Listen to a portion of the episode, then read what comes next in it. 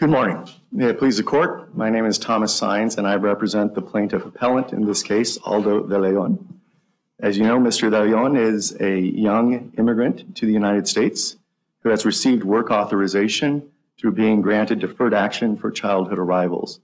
About 3 years ago, he was pursuing his American dream by attending North Carolina State University and seeking a degree in chemical engineering. During his period of time as a student, he was recruited by the defendant ExxonMobil to apply for an internship, a limited term internship of about 3 months in duration. He did that. Were there requirements to be a part of that internship? What was the internship for? What group of people? It was for students who were engineering students, I believe, Your Honor. It was a general application, though ultimately he was asked to file a separate application for a specific ExxonMobil location. But the important point is, I believe there were locations throughout the country for which the internship that he initially applied for could be served. Sir, let me ask you this. Look, Exxon hired him, and at the time they knew he was not an American citizen. And then they rescinded his employment when they found out that he only had a temporary work authorization. How can you possibly accuse the company of discriminating on the basis of citizenship? Your Honor, this is the crux of the case, as you know. This is a circumstance where discrimination on a prohibited basis is being practiced against a subgroup of that entire protected class. It happens in other cases, has been recognized by the U.S. Supreme Court as recently as the Bostock decision, that the fact that you hire others within the protected class does not mean you are not potentially violating a prohibition on discrimination against that class. In this case, it would be alienage at the basis for discrimination, and though ExxonMobil does hire some who are not U.S. citizens, we still contend and believe the briefing, the complaint, demonstrated sufficient to get by the motion to dismiss granted by the district court, that this was discrimination on the basis of non-citizenship, even though the company did hire other non-citizens. So, counsel, just to talk about the Bostock case, I hope I pronounce it right, but to follow up on Judge Floyd's question, the basis of the decision there seems to be the connection between sexual orientation and transgender status on the one hand and sex on the other.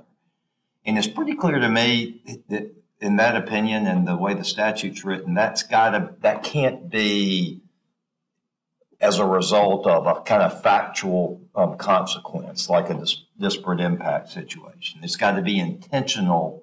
There's got to be a intent element to it. And the way the majority opinion is written, with several of the hypotheticals, it seems to focus on, for example, an individual who has an affection towards men.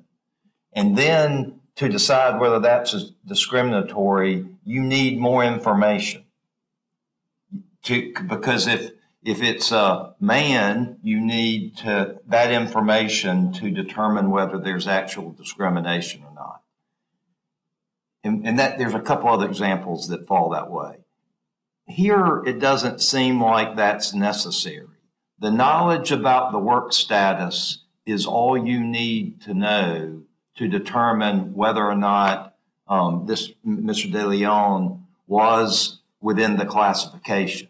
It may be true, and you're certainly right, that factually, everyone who has that will be a non-citizen. But you don't need that to complete the picture.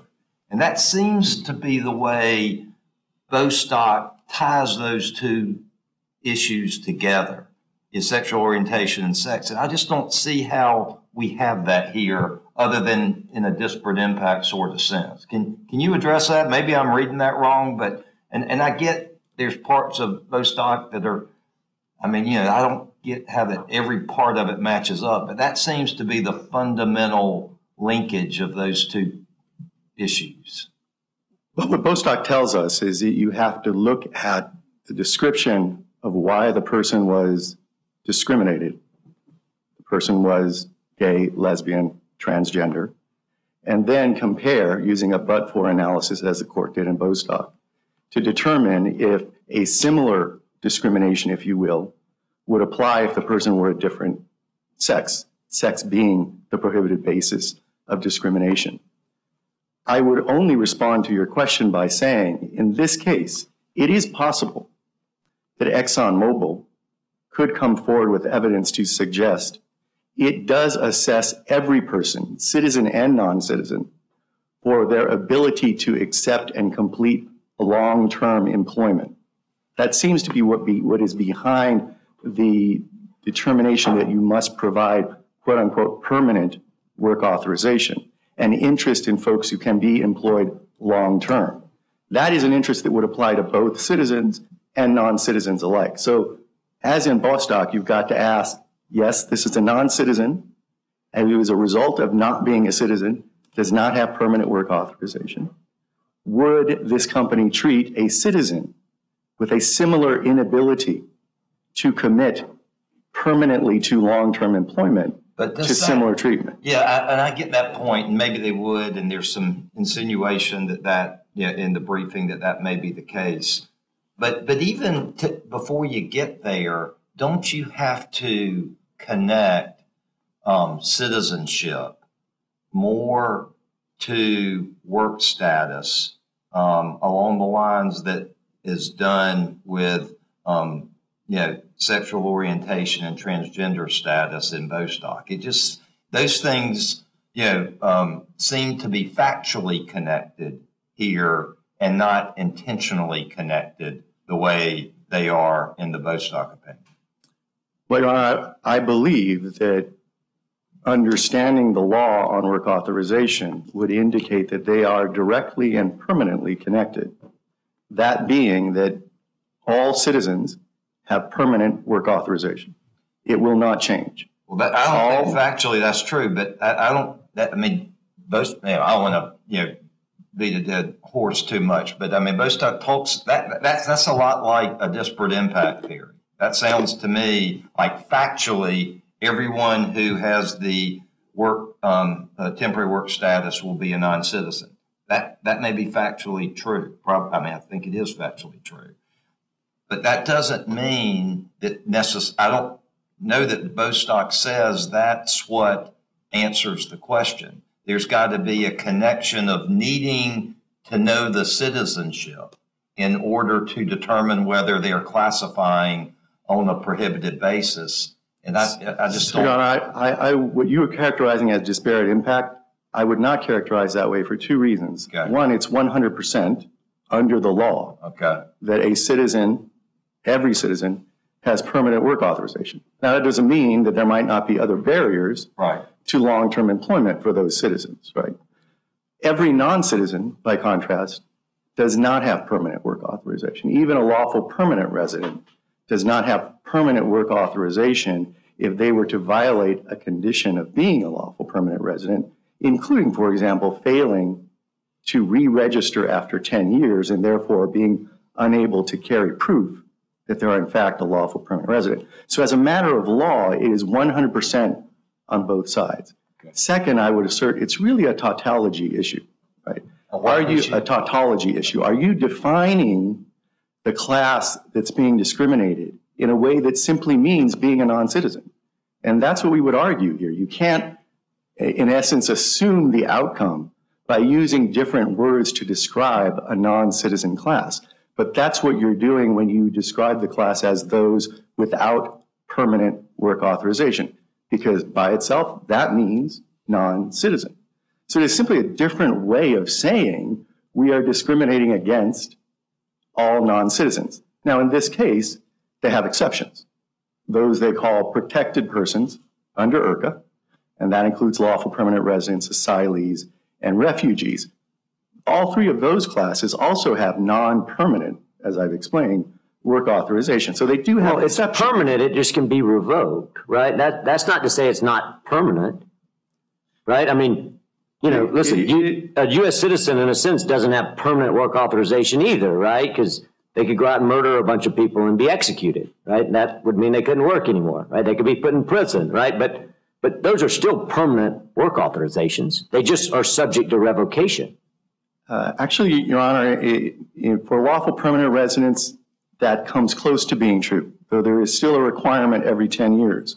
If you are a lawful permanent resident, that you re-register. If you fail to do that, you can no longer comply with a rule that you have with you at all times, proof of your status as a lawful permanent resident. That then potentially leads to revocation, as you said, of work authorization. But with respect to asylees and refugees, there's a more frequent requirement, 2 years, to go in and re-register. And if you also seek work authorization, my understanding is your work authorization as an asylee would have an expiration date. It would then be reissued when you re-register after 2 years as required with a new expiration date. But so that's nothing that Exxon has anything to do with. That's correct, Your Honor. Why in the world would they buy into a suit like this, knowing on the front end that he was a non-citizen? Your Honor, again, this is a question of whether they're discriminating on the basis of non-citizenship within a subclass of all non-citizens. It's the same as Connecticut versus Teal. It's the same as other cases decided by the Supreme Court. The fact that you, in the end, are hiring other folks from a protected class does not answer the question whether an individual, emphasize in Bostock that it is an individual question, that an individual is facing discrimination on the basis of a prohibited basis, such as alienage or non-citizenship here. So the fact that they do hire other non-citizens does not answer the question. Still under Section 1981, they are prohibited from discriminating against any individual, including Mr. De Leon, on the basis of non-citizenship. In this case, because it was premised on his not having permanent work authorization, which is another way of defining and describing non-citizens as compared to citizens, they were, in essence, discriminating against him as an individual, as they also would against others who hold DACA. Can you answer? So I read Bostock as requiring two different things. One is a but-for cause, and Bostock seems to expand that a fair bit, and that was the issue that was at play there primarily. But the second issue, as Judge Quattlebaum referenced, is intentionality. And that both of those things are required, right? And this is the difference between disparate impact and intentional discrimination. Assume for a minute that I thought, or you know, hypothetically, that alienage here is a but-for cause. I'm just trying to really understand the argument for how Exxon is intentionally discriminating on account of alienage.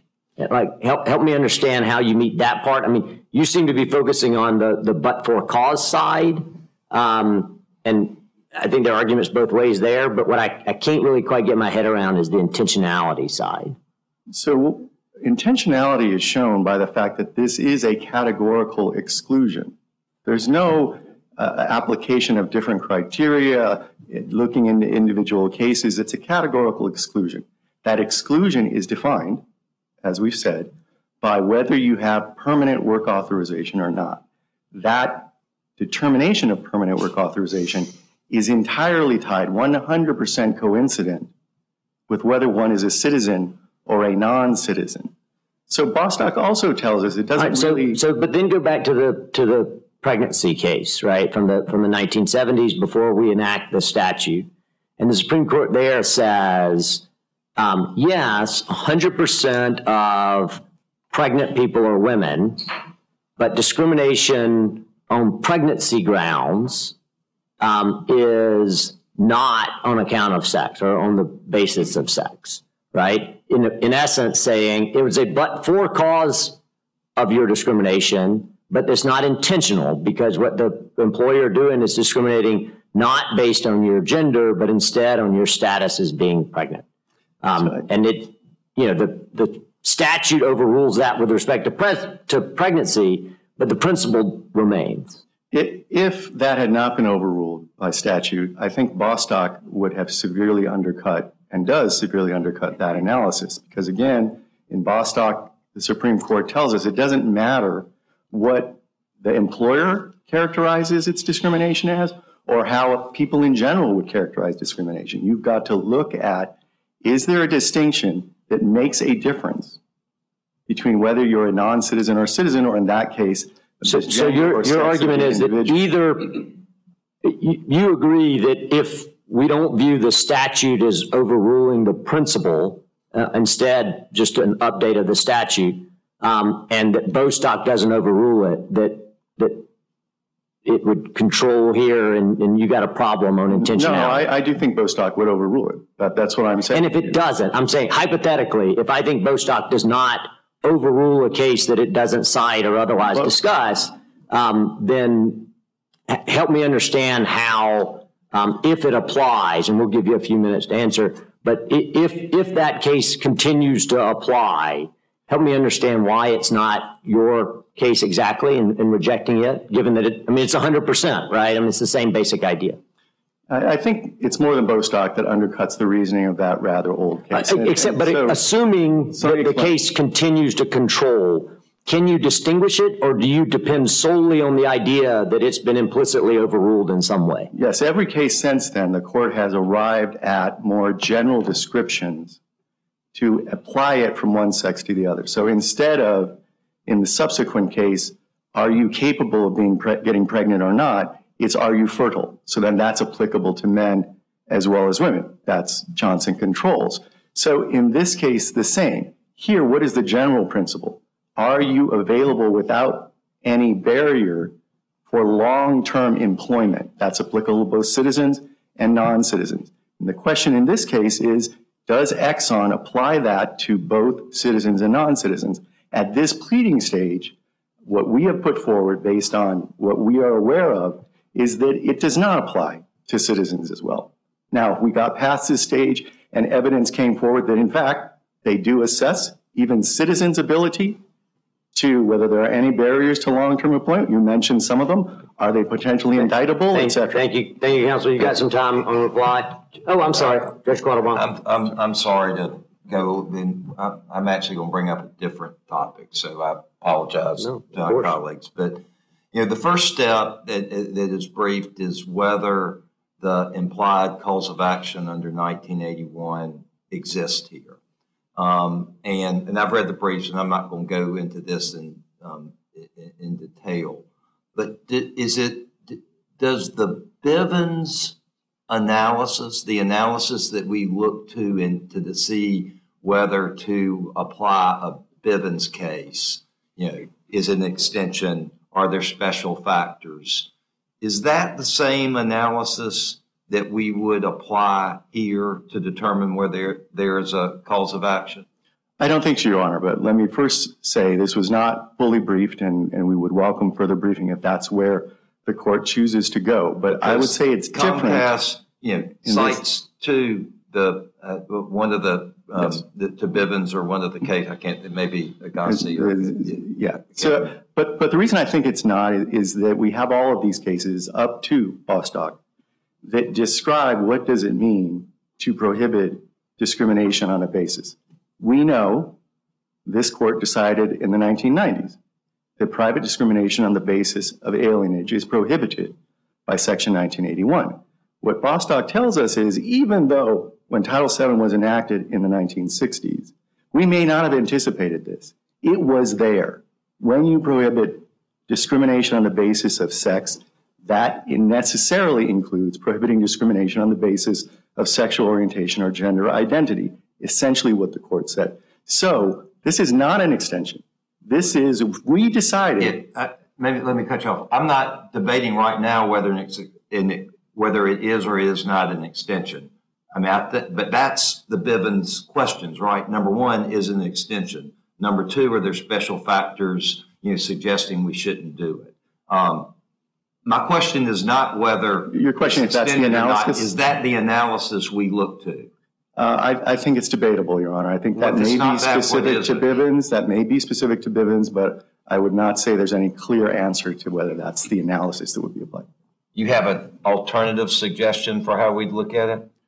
Again, my assertion would be that even if you looked at those criteria, this is not an extension because it was embedded in the initial determination that private discrimination against aliens is prohibited. Okay. Mr. Lynn, we're happy to hear from you. Good morning. May it please the court. Albert Lynn on behalf of ExxonMobil. I think perhaps the clearest illustration of why plaintiff's theory is wrong is that it would make per se unlawful. It would make it per se unlawful for employers to have a policy that explicitly refuses to hire individuals who need or have a visa. That is something no one disputes is permissible, including the Department of Justice. Yeah.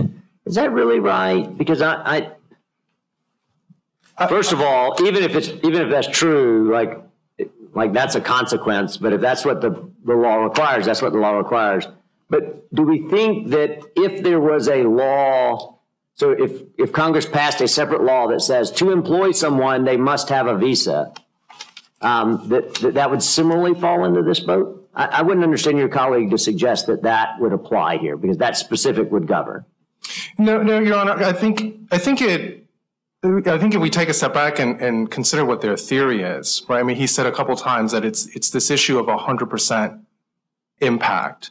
I mean, plaintiff's, his contention is that a policy is unlawfully discriminatory on its face, right? If by its terms it differentiates on the basis of a trait unique to some non-citizens and only non-citizens. And so here the issue is temporary work authorization. That's the unique trait that applies only to some non-citizens. But I think needing to have a visa is also such a trait. So I think that's why that illustration is helpful here. And ultimately, Your Honors, I think the flaw in plaintiff's reasoning is that he's trying to prove facial discrimination through disparate effect alone. And Your Honors have mentioned disparate effect a couple times today. And I think that's really the problem here. In their reply, they make clear that their one and only claim in this case is that the policy is discriminatory against non-citizens on its face, which, if true, would make the policy per se unlawful. But the mere fact that a policy has a certain effect on non-citizens, which is what he has emphasized here and in his briefs, doesn't make that policy discriminatory on its face. Right? Those are different questions. Whether something is facially discriminatory depends on what the policy says and whether it identifies as a protected basis, a trait, identifies as the differentiating principle, a trait that is protected. That is a different question. But Bostock, the express basis for the discrimination was not sex. It was sexual orientation or gender identity. And so, we got to deal with that. I mean, there was a description that was different than on the basis of sex. Just like here, there's a description that's different than on the basis of alienage. So does Bostock take away the argument that, look, they didn't write into the policy citizenship? So two answers, Your Honor. To your second question, no, I don't think it does. I think... How not? I mean, the policy in Bostock was not expressly on the basis of sex. The court looked at it and said, you can't separate the two, basically. Yes, Your Honor. And that's my second answer, which is sort of what was going on in Bostock. But I think just to make clear, I don't think it's a fair or correct reading of Bostock to say that it has implicitly eliminated all of the cases that address how you deal with facially neutral policies. There are still such things as facially neutral policies, and for that, there has to be more, right? One thing that you could allege is a disparate effect, but in 1981, there has to be intentional discrimination, so you also have to allege facts that, if true, would prove a discriminatory purpose. So that's my first answer. I don't think Bostock eliminates all of the cases, over the years that deal with facially neutral policy. I think that is true. Those still exist. So, but does it? But I mean, I think that's probably not a lot of disagreement on that generally. But it does it eliminate it for policies that classify on a basis that is, you know, inescapably and intentionally connected to a prohibited basis? I think I would use similar language to what you just said, Your Honor. Okay. I think the issue in Bostock, and you asked my friend that question, is that the traits that were at issue there can't really be described or explained or analyzed without reference to the protected basis, right? And so there's that whole discussion in there about whether you would say in kind of changing one factor to see if the outcome is, you know, changes, that you have to describe it as being attracted to a person of the same sex. Right. Attracted to a man, right? You have to sort of describe it that way. This is different, Your Honor, and you asked that question. Can you talk to me just a second about the level of generality of the description, right? Because at least rhetorically, you could change Bostock by saying, my category is not people who like men, which then requires knowing whether you're a man or a woman to know whether you're going to be affected by the policy, but instead the policy is homosexuality, right? And so if you describe it at the high, like a slightly different level of generality, the question becomes, well, if I'm discriminating against anyone who's homosexual, it doesn't matter whether they're a man or a woman. I'm discriminating on the basis of the description. And I take Bostock to tell us we can't be this broad. We got to go to the conduct or the more specific. And I'm wondering how that applies here, because your colleague wants to suggest instead of the specific, that is like work authorization, it's more general, like do you have a long-term interest in like continued employment with us? And is that the same move? Am I thinking about that the same way? The long-term interest in employment is the Bostock equivalent of calling someone homosexual as opposed to liking men is the equivalent of lacking work authorization? I understand your question, Your Honor. I think the analysis of what was happening in Bostock is, to be candid, I think a difficult one, and that was obviously the dispute between the majority and the dissent. I think the way you understand Bostock is that again, I think it comes back to the idea that you can't describe that particular trait that was at issue without reference to the protected trait there. But I think more importantly, I don't think any of that is relevant here. And I think that's because if you look at the actual policy that's at issue that's pleaded, and that's at paragraph 27, it's not simply the statement, you have to have permanent or indefinite right to work in the United States, although that is the shorthand. It then goes on, and there's a parentheses, i.e., and explains specifically what we mean by that shorthand. And what we mean by that shorthand is, and it says, you are a protected individual under 8 U.S.C. 1324B. And that lists a number of specific individuals. Citizens is one of them, asylees is another, refugees is another, permanent residents is another. So my friend has talked a lot today about whether what's really behind the policy is not wanting to hire people who have a practical long-term inability to work. And I think that's wrong for two reasons. The first is we don't look at what's really behind the policy. In his reply, again, he's expressly disavowed the idea that he's challenging a facially neutral policy, right? And that you go into the McDonnell Douglas analysis and kind of figure out what, you know, whether there's a secret intent. He says at pages 5 and 6, that's not what he's claiming. He's claiming that this is discriminatory on its face. So the first problem is you don't think about or look at or explore what the, you know, whether there's a pretext. But the second is, I think when you look at the policy as it's pleaded, right, we're at the motion to dismiss stage, so it's his words. The policy doesn't only say permanent or indefinite right to work, it then defines that specifically as you are a protected individual under 8 U.S.C. 1324B. So, Your Honor, to your Bostock question, I think that's a complicated one. I think it there was unique to the idea that to describe the trait at issue, you have to reference the protected basis. But I don't think that we come anywhere close to that complicating issue here. Let me change course. does IRCA require immigrant workers to exhaust their alien discrimination claims through its administrative process, or is that streamlined process merely optional?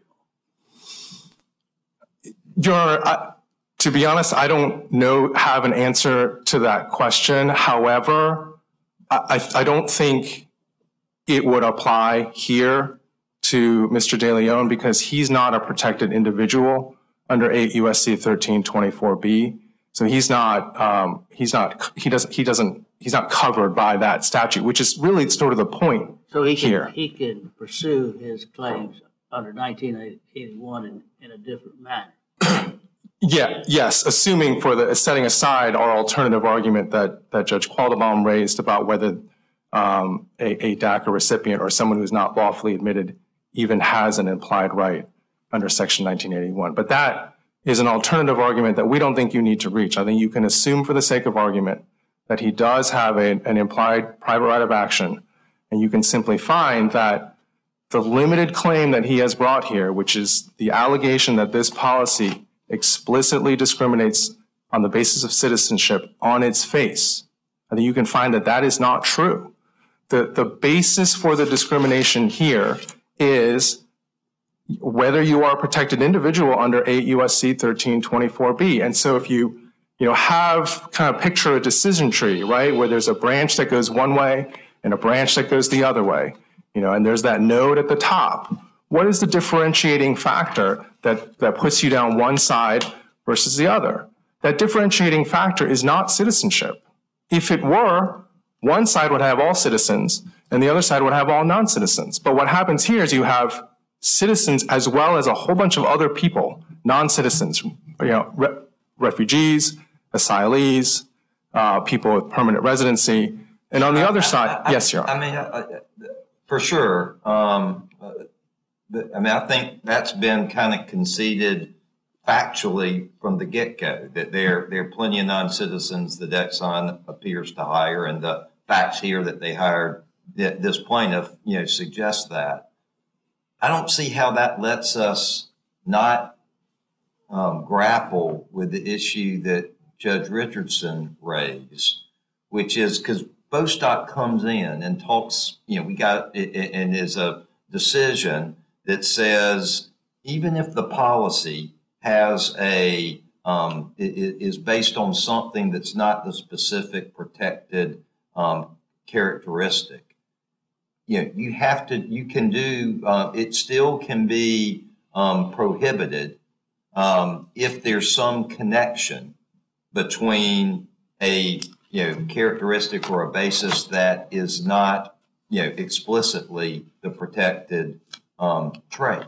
So I don't see how your definition, which goes in the protected class, does anything to keep us from trying to figure out what we have to do with Bostock and whether to engage in that more specific analysis versus that more general analysis. If I've misunderstood that, I'd love to hear how. But it seems like Bostock, if we were to change the analogy and use sexual orientation and transgender, you still would have the same situation. I mean, it's not facially discriminatory except for the connection of that with sex.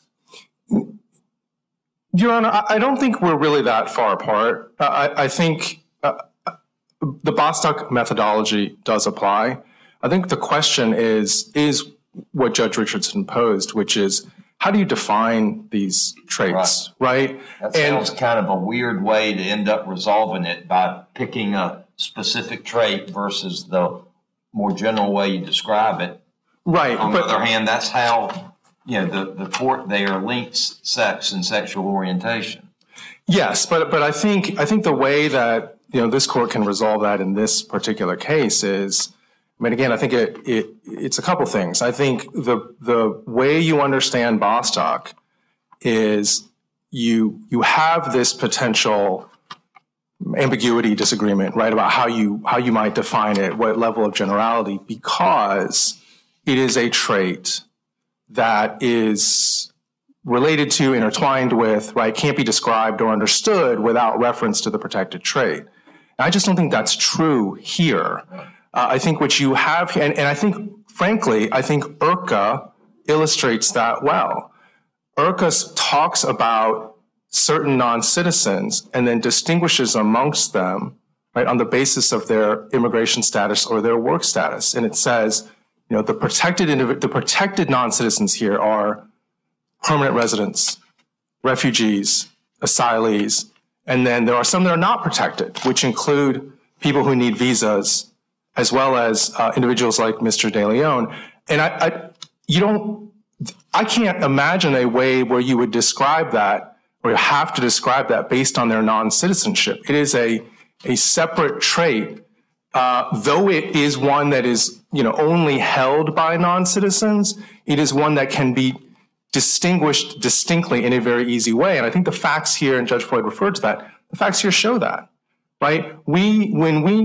I'm sorry, Your Honor. Go ahead. I was just going to say, all we knew about Mr. De Leon was that he was a citizen of Mexico. He was offered the internship. It's when we found out more as the application process went forward about his specific status and work authorization and whether he fell under 8 U.S.C. 1324B. That distinct trait is why the internship was revoked. So I think Judge Richards... Are we talking about in that context? Go ahead. When I think about Bostock, help me understand if what I am thinking is right, and I want you to disagree if you do. This is not a leading question. But I think Bostock is having these two pieces, right? One is but-for cause and one is intentionality. And it seems easier here to talk about alienage as the but-for cause of lacking work authorization, right? Given Bostock's broad language, that seems to be an easier fit than intentionality. Is that the right way to think about Bostock? And is the right way to think about this case is that even if it's, you know, technically a but-for cause of lacking work authorization, that being alienage, there's no intentionality as Bostock found it, the sort of example that Judge Quattlebaum gave earlier about showing up with your spouse that is a man, and unless you know whether the employee is a man or a woman, you don't know. So that requires intentionality. Is that the way of thinking about it, or am I missing something in that analysis? You know, that's not how I read Bostock, but I think we end up getting to the same. So help me understand how you read it. So how I read Bostock is that what was happening there was there were sort of two traits at issue. There's gender or sex, right, which is the actual protected trait, and then there's, you know, whether it's homosexuality or transgenderism is the other trait. And then the question is, step one, you have to kind of figure out how you define that second trait. And then step two is you change only one of those traits and you figure out whether that change would be outcome determinative. So there... Doesn't Bostock pretty much, that change one trait, it says it, and then later seems to say, well, but that's... It seems to say that and then almost reject it later in the opinion. No, Your Honor, I don't think that's right. So there is a section where it is addressing, it says the other side argues. I think what it says is that it claims that the company is, accusing is too strong of a word, but the company is contending, right, that the analysis ultimately adopted by Justice Gorsuch was actually changing two traits. And I think what Justice Gorsuch says is, no, I'm only changing one trait. And the one trait that I'm changing is the sex of the individual. What I'm holding constant is, just to use homosexuality as the example, that the individual is attracted to men, right? So a man attracted to a man versus a woman attracted to a man, which, you know, is that outcome determinative? Versus if you held sex constant, a man attracted to a man versus a man attracted to a woman, right? And so he kind of changes those things and figures out whether that change is outcome determinative. If you do that here, the issue is, you know, you have a non-citizen That's one trait. Who is not a protected individual under 1324B, or as we also put it, doesn't have a permanent or indefinite right to work. Then you have a citizen who is not a protected individual under 1324B, doesn't have a permanent or indefinite right to work. But you have to hold that constant. Does that change in citizenship result in differential treatment? And the answer to that is no, it doesn't. And why does it matter that your comparators are nullsat? Right? I mean, the citizen that's not 1324B doesn't exist. It doesn't exist. Right. That's right. So why doesn't that change the analysis? I'm totally with you, but I just want to make sure I understand your position on the fact that it's a null sat. Why is it that doesn't matter? I think there's two ways to look at that. One is sort of at a kind of a theoretical or logical level, which is there is then no disparate treatment. There's no other individual that is being treated differently. And in the cases that we cite, the Sex Plus cases, the 8th Circuit and the 10th Circuit and the 6th Circuit have all said that. They've said when you have that null set, you can't establish that logical requirement of discrimination or disparate treatment because there is no one who is being treated differently from you. I think if you think about it in the factual way here, that null set person is not being treated differently because that null set person can't be hired. It doesn't exist. So it is practically the same treatment. So I think there's sort of two ways to think about why that null set issue is a problem. Hopefully this is short. Do you, back to the last question I asked your colleague, is it Exxon's position that the way we address the existence of the cause of action is through the Bivens lens? So my time has expired if I may answer. Please. Your Honor, when you were asking, I think the short answer is basically yes. You had alluded to the fact that Comcast, which addresses 1981, refers to Ziglar, which is the Bivens case.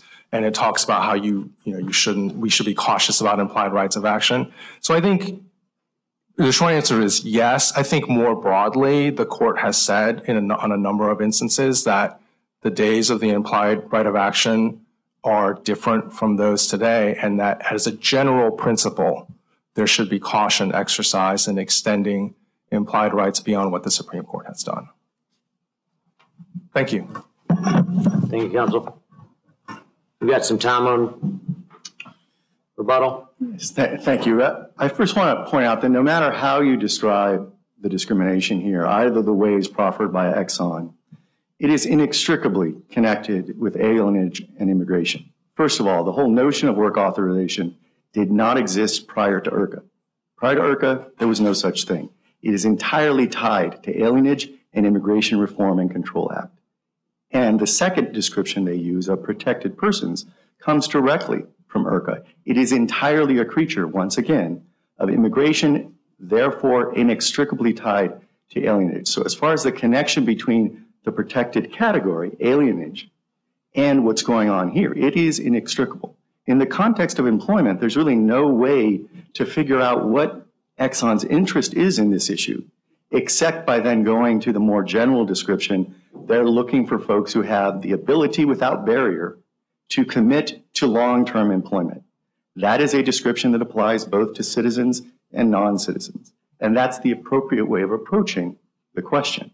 If you end up with a null set, as was discussed recently, and the comparison you're making doesn't exist among those who don't have the characteristic protected, that means you probably have a tautology problem. You are in essence we have that issue come up all the time. Right? We see in traditional employment cases all the time, somebody shows up and is attempting to prove discrimination and they lack a comparator. And if you lack a comparator that was treated differently, right, that null set generally means you lose. Not 100% of the time, but it generally means you lose. Generally, Your Honor, I'd say when that occurs, you can come up with a more general description that could apply to the other, but the null set is not really null, but it's so small because it's such a small issue that it doesn't really rise to the level of being discrimination. That's not true here. Here, there's only a null set because of description. I don't understand that. So if I could, the null set exists here solely because what's being used to describe the issue is entirely tied up with alienage. As I said, the whole notion of work authorization did not exist other than in the context of alienage. So their first description, do you have permanent work authorization, is meaningless outside of a connection to alienage. Their second description, are you a protected person, also tied directly to alienage.